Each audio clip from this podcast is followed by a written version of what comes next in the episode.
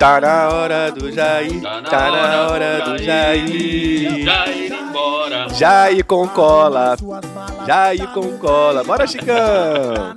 Tá na hora do Jair, tá na hora do Jair. Vai! Jair com cola. Olá, coleiras e coleiros! Estamos de volta com mais um episódio do Cola abordando os governos da nova república. E no episódio de hoje, vamos falar no príncipe neoliberal, no maior tucano de todos do PSDB, o sociólogo que pediu para esquecerem o que ele escreveu. Ele jura que não é verdade, Bronze. Tipo, esqueçam o que eu nunca disse, meu camarada. Fernando Henrique Cardoso, simplesmente FHC é o tema do nosso programa. Para muitos, o melhor presidente que o país já teve. Uhum. E que hoje, aos 91 anos, mesmo se dizendo aposentado da política, nessas eleições de 2022, não se refutou em declarar seu voto em Lula e, é claro, na democracia. Muito digno, cara, muito digno.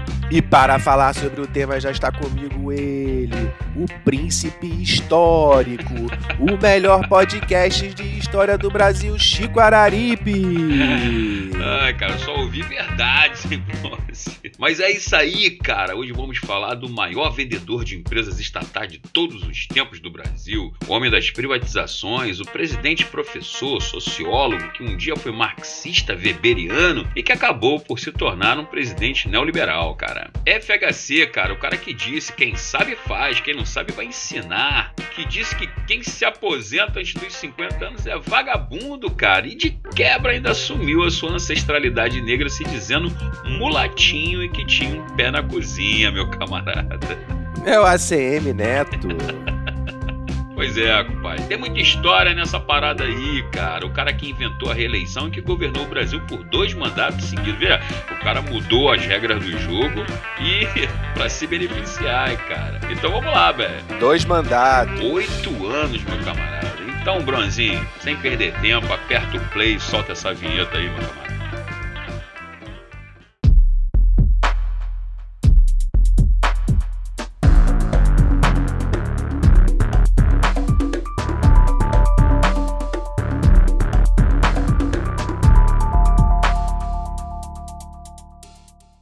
Chicão, nosso último programa foi sobre o governo Itamar Franco, governo do qual o FHC foi o ministro da Economia, e aí ele se fez, né? Lançou o plano real que lhe garantiu ser eleito vencendo Lula no primeiro turno. Nocaute, meu camarada. FHC assumiu a presidência em janeiro de 1995 com um programa de governo na qual garantia manter o real uma moeda forte, reduzir o tamanho do Estado e estabelecer o equilíbrio fiscal do Brasil e manter baixos os índices de inflação.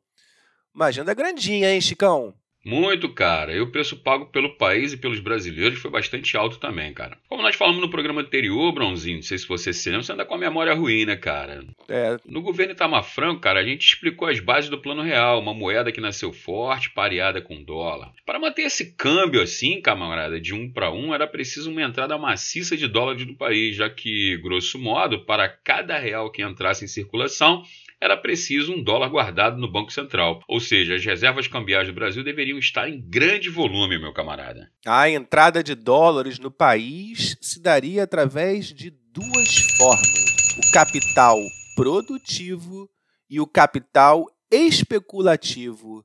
Não entendi nada, Chicão, me explica aí. Meu camarada, resumidamente, chamamos de capital produtivo aquele que entra no país para ser investido em produção, né? Como uma empresa internacional que vem para cá para abrir uma filial, fabricar produtos, ou seja, gerar emprego, cara. Enfim, é, produzir materialmente algo. Já o capital especulativo, cara, é aquele que é atraído pelo país com altas taxas de juros. Esse capital especulativo, cara, geralmente não produz nada. São grandes investidores nacionais e internacionais que compram títulos da dívida brasileira esperando uma bonificação ao final de um período de investimento. Tipo tu assim, Bronzinho, né? Que investe aí no tesouro direto e tal. Tipo eu, tipo eu. Aquele bilionário, né, que fica procurando lucrar no mercado financeiro sempre atento às taxas de juros oferecidas, geralmente por países que estão em desenvolvimento, como o Brasil, é botar o dinheiro para os outros trabalharem. É exatamente o que eu faço. Exatamente, Bronzinho. Bota o dinheiro para trabalhar e fica só contando os lucros, né, meu camarada? E esse capital, cara, é altamente volátil, né, Bronze? A qualquer sinal de turbulência no mercado internacional, os investidores retiram o dinheiro desses países em desenvolvimento e buscam países com economia mais consolidada, mesmo com taxa de juros menores, né, cara? Ninguém joga para perder, né, Bronze? Tipo tu, assim, né, meu camarada? Ninguém joga para perder, só o fluzinho. o Botafogo. Tá foda, tá foda. E qual foi a estratégia do governo FHC para atrair o capital bom, o produtivo, e não aquele especulativo? Foi vender o que o Brasil tinha, né, cara? O programa de privatizações do governo FHC foi o maior de toda a história do país, cara. Ao todo foram arrecadados cerca de 91 bilhões de dólares. Podiam ser mais, cara, com a venda das empresas estatais, com destaque para a venda da Companhia Vale do Rio Doce e o sistema Telebrás de telefonia, meu camarada. A solução pro nosso povo eu vou dar. Dum, dum, dum. Negócio bom assim ninguém nunca viu. A privatização de empresas, de estatais, né, Chicão, tá longe de ser uma unanimidade no país, né? Uma discussão importante, interessante.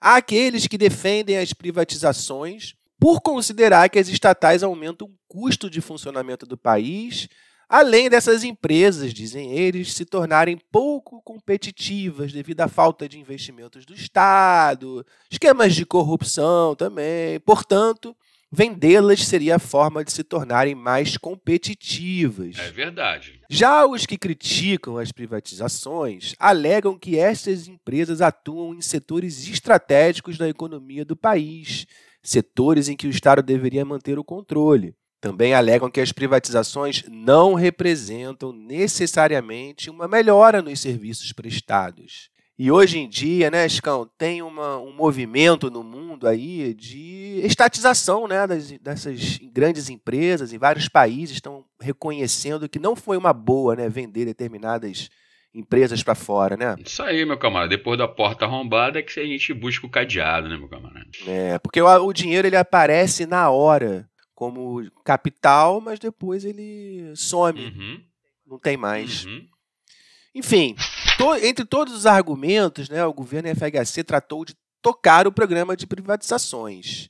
Mas houve muitas denúncias de falcatruas na venda dessas empresas, né? Muito certo, Bronze. O governo FHC, cara, adequou o Brasil ainda mais à agenda neoliberal, né, cara? Que começou lá com o Collor, né? Essa agenda neoliberal, ela preconiza o Estado mínimo, todo mundo já sabe disso. E que estava na moda, estava na moda no mundo, né? Exatamente, cara. Alguns destaques dentro desse processo de privatização, no caso da Companhia Vale do Rio Doce, por exemplo, houve muitas acusações de erro no edital de venda, de pagamento de propina a agentes do governo para beneficiar grupos empresariais candidatos à compra e, finalmente, a subvalorização da empresa que foi vendida por pouco mais, veja só, Bronzinho, de 3,3 bilhões de dólares. Hoje, cara, a Vale do Rio Doce é uma das maiores mineradores do mundo, avaliada em quase 60 bilhões de dólares ou mais, cara, né? Eu tô falando preço de hoje. Acabei de ver aqui no, na minha tela aqui da Bolsa de Valores né, da, de Nova York. Aquela tela que você abre todo dia para olhar suas Três ações. Três telas que eu tenho aqui, querido, acompanhando aqui o sobe e desce das ações. Uma verdadeira liquidação, né, Chicão? Baratinho, né? Verdade, cara. Não vamos esquecer que, mesmo sendo uma das maiores do mundo, essa empresa foi a responsável pelo maior desastre ambiental do Brasil. Quando a represa de resíduos de Brumadinho ruiu, vocês se lembram, matando centenas de pessoas e milhares de anos aí, né, da construção da natureza da região. Imagens incríveis, né, Bronze? Realmente, desprezo pelos riscos ao meio ambiente e a maximização dos lucros sempre, né, cara? Outra venda, Bronze, que gerou problemas foi a venda do sistema Telebrás, cara. O sistema de telefonia brasileiro era uma das maiores, né, vamos dizer assim, a, a cereja do bolo das privatizações, né, uma das mais esperadas. E o sistema Telebrás foi dividido em diversas empresas, as famosas bandas de telefonia fixa e móvel que foram vendidas, arrecadando cerca de 21 bilhões de dólares, cara. E novamente, adivinha, cara, né? Denúncias, inclusive de participação direta do Fernando, né? Do Fernando Henrique Cardoso em apoio a um dos consórcios que compraram uma fatia das bandas. Houve pedido, inclusive, cara, de impeachment do presidente baseado nas denúncias, mas. Tinha um engavetador ali. Né? Tinha, meu camarada.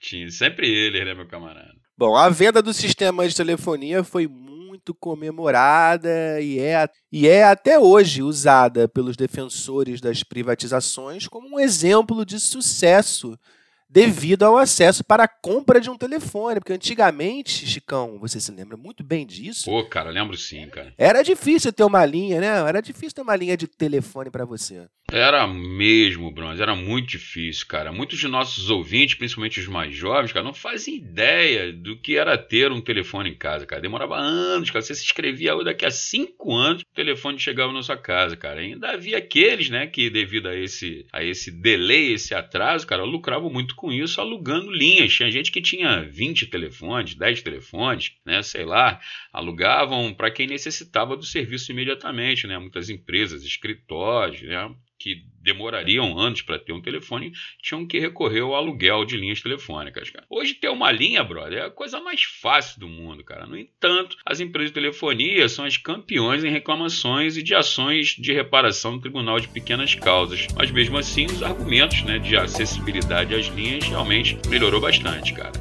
Sua ligação é muito importante para nós. Por gentileza, aguarde um instante para ser atendido. Obrigada. Para reclamar sobre o seu telefone, diz que 1. Um. Para tirar Bolsonaro, diz que 13. Para reclamar da sua sogra, diz que 20. Para falar com os nossos atendentes, diz que 200. É mais ou menos isso, né, Chicão? E para apoiar o Cola, cara, manda cincão pra gente aí. Para pô. apoiar o Cola, entre no nosso site. Por favor, aguarde. Estamos direcionando a sua ligação. Você já será atendido. Ou seja, né, facilitou o acesso, isso é inegável, mas a melhoria do serviço você já sabe, porque você tem telefone, ficam ali te ligando o dia inteiro, e assim as empresas foram sendo vendidas, fazendo o governo arrecadar dólares para manter aquela paridade, um para um, dólar e real. O governo FHC, cara, também foi responsável pela quebra do monopólio da Petrobras no processo de produção, refino e distribuição do petróleo e derivados. Lembrando, né, cara, a Petrobras é uma empresa histórica, fundada em 53 pelo Getúlio Vargas, né, cara? E após muita discussão no Congresso, foi aprovada a emenda que permitia a entrada de empresas estrangeiras, cara, em todas as etapas de produção do produto, né? Desde a prospecção, passando pela distribuição, refino, enfim. E, claro, né, aumentar o número de trabalhadores terceiros terceirizados na empresa. Muitos críticos, cara, acusaram o governo, principalmente o Sindicato dos Petroleiros, de ferir o nacionalismo econômico e negligenciar a manutenção necessária, cara. Tudo isso ficou muito claro, cara, quando em março de 2001, cara, que tristeza, tu lembra disso, cara? Aquela plataforma, considerada a maior plataforma de petróleo do mundo, a P36, cara, ela simplesmente, após três explosões que mataram 11 trabalhadores, né, afundou.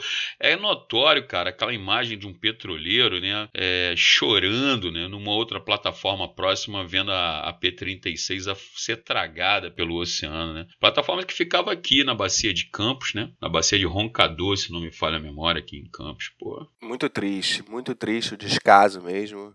E foi mais, uma, mais um evento aí que entristeceu a gente. Mas, Chicão, tá bom. E o capital especulativo? Aquele que também entrava pelo país, mas que não era produtivo. Como é que foi essa dinâmica aí? Atraído pelas altas taxas de juros que o governo mantinha, né, cara, elevadas para bonificar esse capital que, em média, giraram no governo Fernando Henrique Cardoso em torno de 20%. No entanto, cara, as elevadas taxas também tinham um problema, né, cara? As pequenas e médias empresas que geram emprego pra caramba, né, cara, e que dependem de empréstimo para aumentar, melhorar sua produção, investir em novos equipamentos, têm muita dificuldade para obter crédito junto aos bancos, porque os bancos também acabam acompanhando os juros praticados pelo governo. Logo, estas empresas, né, as pequenas empresas, né, acabavam impossibilitadas de obter esses recursos ao longo do governo FHC. O que houve então, cara, como consequência, foram a quebradeira de muitas empresas e períodos recessivos de crescimento do país, como 1998 e 1999, cara. Claro, né? A gente já disse antes, o capital especulativo, que é muito volátil e foge do país ao menor ruído de crise. E isso aconteceu algumas vezes ao longo do governo FHC, como na crise cambial do México e da Rússia, né, Chicão? E para contornar essa situação, o que o governo fazia? Subia a taxa de juros. Fazendo assim um ciclo vicioso da economia brasileira, né, cara? Isso tudo para manter o real valorizado. Nessa onda, cara, toda de busca do capital estrangeiro, o país objetivava reduzir, inclusive, a dívida pública, mas não foi isso que aconteceu, cara. Olha só, Bronze, em 96, te dá um dado aqui, a dívida girava em torno de 78 bilhões. Ao final do governo FHC, cara, essa dívida já era de 245 bilhões, cara. Boa parte dessa dívida, né, foi usada para pagar o serviço da dívida fiscal do Brasil, dívida externa do Brasil, né? em detrimento dos investimentos nos setores sociais. Ou seja, o governo mantinha a responsabilidade fiscal, mas não tinha a responsabilidade social, cara. Pois é. Dentro dessa política econômica dita liberal, teve também quebradeira de bancos que não sobreviveram a política de FHC. Pois é, rapaz. Muitos bancos, Nangar, né, se beneficiavam com os altos índices de inflação, lucrando naquelas operações de overnight, né, cara? E quando o Plano Real reduziu drasticamente as taxas de inflação, esses bancos não se adaptaram, cara. Em 1995 quebrou o Banco Nacional. Lembra dele, cara? Aquele do boné do Senna? Lembro. Então, logo em seguida foi o Banco Econômico, Bamerindos e outros de menor expressão que colocavam em risco o sistema financeiro, meu camarada. Aí, o governo dito liberal, né, cara, que defende que o Estado não deve intervir, teve que agir, meu camarada. Liberal, como a gente sabe, até a página 3, porque quando tem problema ali com a parte de cima, o governo deixa de ser liberal e corre ali para socorrer. E o socorro veio, né, meu camarada, com o lançamento do PROER. Progr... Oh, PROER. Pro Parece empresa de aviação, né? PROER. Voe é. com a PROER. Mas o PROER, cara, P-R-O é R, Programa de Estímulo à Reestruturação do Sistema Financeiro Nacional, permitia aos bancos saudáveis, tipo Bradescão da vida, Itaúzão da vida, as instituições, né, cara, mais sólidas do país, comprar as empresas em falência, obtendo empréstimos. Veja só, Bronzinho, do Banco Central, aquele bonzinho mesmo, né, cara? Uhum. Em 95 e 2000, cara, foram destinados a títulos de longo prazo, a famosa moeda podre, com prazo de pagamento até 30 anos, mais de 30 bilhões aos bancos brasileiros para adquirir a massa falida desses bancos, né, cara? Ou seja, 2,5% do PIB brasileiro, meu camarada. Eles são bonzinhos, né, Chicão? Muito bonzinho, cara. Uma ajudinha aos bancos, os coitados, que possuem lucros pequenos, mas tudo bem. E no primeiro mandato de FHC, ainda houve a polêmica alteração da Constituição, muito importante, né, que permitiu o FHC disputar a reeleição. Não era assim antes, né? Ô, meu camarada, bota polêmica nisso aí, cara. A Constituição de 88, cara, estabelecia que o mandato presidencial deveria ser de cinco anos sem direito à reeleição. Logo após, cara, a vitória de FHC, em 94, o PSDB havia anunciado a intenção de mudar a Constituição Federal para incluir o princípio da reeleição para os cargos executivos, ou seja, prefeito, governadores estaduais e o próprio presidente da República. A proposta deu entrada no Congresso, cara, pelo deputado Mendonça Filho do PFL de Pernambuco, que era um partido aliado ao PSDB, né, cara? Mas só foi votada e aprovada em 97. Veja, cara, dois anos de negociação. Após essa longa negociação aí, meu camarada, o jornal Folha de São Paulo apurou que parlamentares receberam cerca de 200 mil cada para votarem a favor da emenda que tinha uma grande rejeição popular, mas mesmo assim ela foi aprovada. A oposição esperneou, tentou de todas as formas instalar uma CPI, né, uma comissão parlamentar de inquérito, já que havia provas robustas, mas o procurador-geral da República, o Geraldo Brindeiro, meu camarada, que aliás permaneceu no cargo durante todo o governo FHC, cara, recusou todas as denúncias. Veja só, meu camarada. É brindeiro ou é blindeiro? tá mais pra blindeiro mesmo, meu camarada. Em 98 foram realizadas eleições e FHC foi o primeiro presidente reeleito do Brasil, vencendo Lula novamente no primeiro turno. Outra porrada, meu irmão. Pau! Lula apanhou muito, né, até chegar ao poder. Pois é, meu camarada. Agora, depois de anos, acho que chegou a hora da sociedade discutir e avaliar se a reeleição né, dos mandatários do Poder Executivo é benéfico ou não, cara. Acredito que isso deveria ser revisto. O que, que você acha, Bronze? É isso, Chicão. A gente acabou de sair de uma eleição, talvez a mais disputada de todas já ocorridas que terminou com a vitória do Lula sobre o Bolsonaro. Tá na hora do Jair. Aliás, o primeiro né, a não conseguir se reeleger, desde que esse processo de reeleição foi aprovada mesmo diante de todas as manobras que ele tentou. E foram muitas, e né, o uso da máquina pública, né? Apesar dele dizer o contrário, né? Falar, estão todo o sistema contra mim, tá ok? Uma das bandeiras, talvez a principal de Lula, foi o combate à pobreza, proposta que Lula também sustentou na campanha de 2002, em que pela primeira vez foi eleito presidente, sucedendo o FHC, nosso tema de hoje. Fala um pouquinho então como é que foi esse lado social do governo FHC, Chico. Uma, um sociólogo, né, que no final das contas acabou desdizendo muita coisa do que escreveu. O FHC, cara, dirigiu o país de acordo com a agenda neoliberal, desregulamentando o mercado, privatizando empresas, mantendo o equilíbrio fiscal do país, né, mas em detrimento do equilíbrio social, né, cara. Ou seja, ele gastou dinheiro dentro daquilo que foi arrecadado, mas em grande parte a maior parte dessas despesas serviram para pagar os credores de uma dívida externa que só fez crescer ao longo do seu governo e favorecer os grandes grupos empresariais, cara. Não houve, assim, cara, por parte do FHC, nenhuma iniciativa de tentar melhorar a distribuição de renda do país e os gastos com os, os, setores sociais foram bastante limitados, cara. Claro que isso teve muitas consequências para o povo brasileiro, né? Mas o FHC dizia que o povo estava com mais dentadura, comendo mais frango. Te lembra dessas falas dele, cara? Pois é.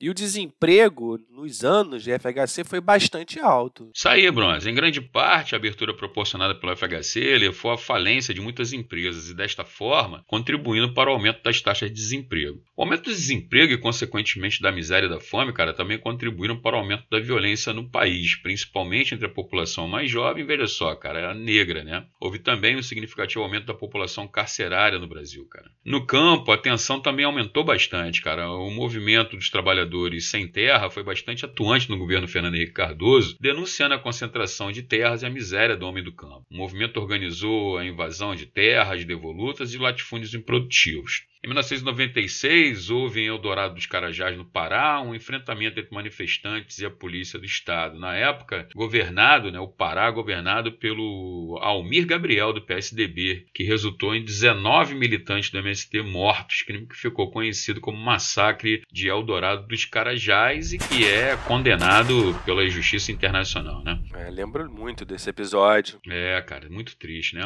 O crescimento da miserabilidade, cara, fez surgir o primeiro grito dos excluídos em 7 de setembro de 1995, as marchas do MST que tomaram Brasília e as greves gerais de trabalhadores, cara. Mas o FHC também teve destaque nas relações internacionais, inclusive, principalmente com o United States of America, que tinha como governo Bill Clinton. Bill Charuto Clinton, né, meu cara? Bill Clinton. Bill Clinton.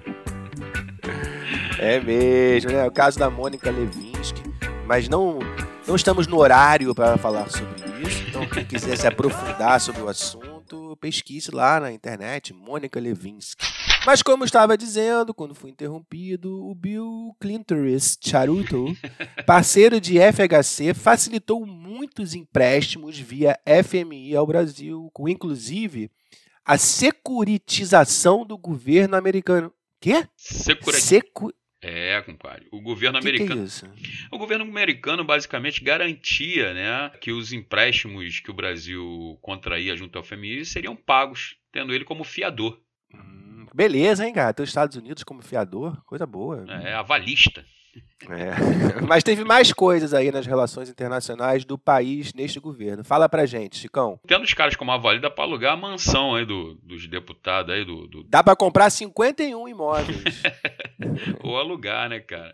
Mas teve sim, Bronze. E a principal foi a assinatura do acordo do Mercosul, cara, o mercado comum dos países da América do Sul. Os primeiros encontros para fechar o acordo aqui, né, cara, desse fabuloso é, bloco econômico, começaram ainda no governo de Sarney, né, cara, em 1986. Posteriormente, novas rodadas de negociações foram realizadas e finalmente o acordo começou a vigorar de fato, entrar em funcionamento em 1995, já durante o governo FHC. O bloco reunia Brasil, Argentina, Uruguai, Paraguai e Venezuela, seja, uma potência, né, cara? E pretendia transformar um poderoso bloco de ajuda econômica mútua entre os países e a facilitação de trânsito de pessoas e mercadorias, cara. O bloco começou bem, cara circulando ali mercadorias, alguns bilhõezinhos de dólares para cá, bilhõezinhos de dólares para lá.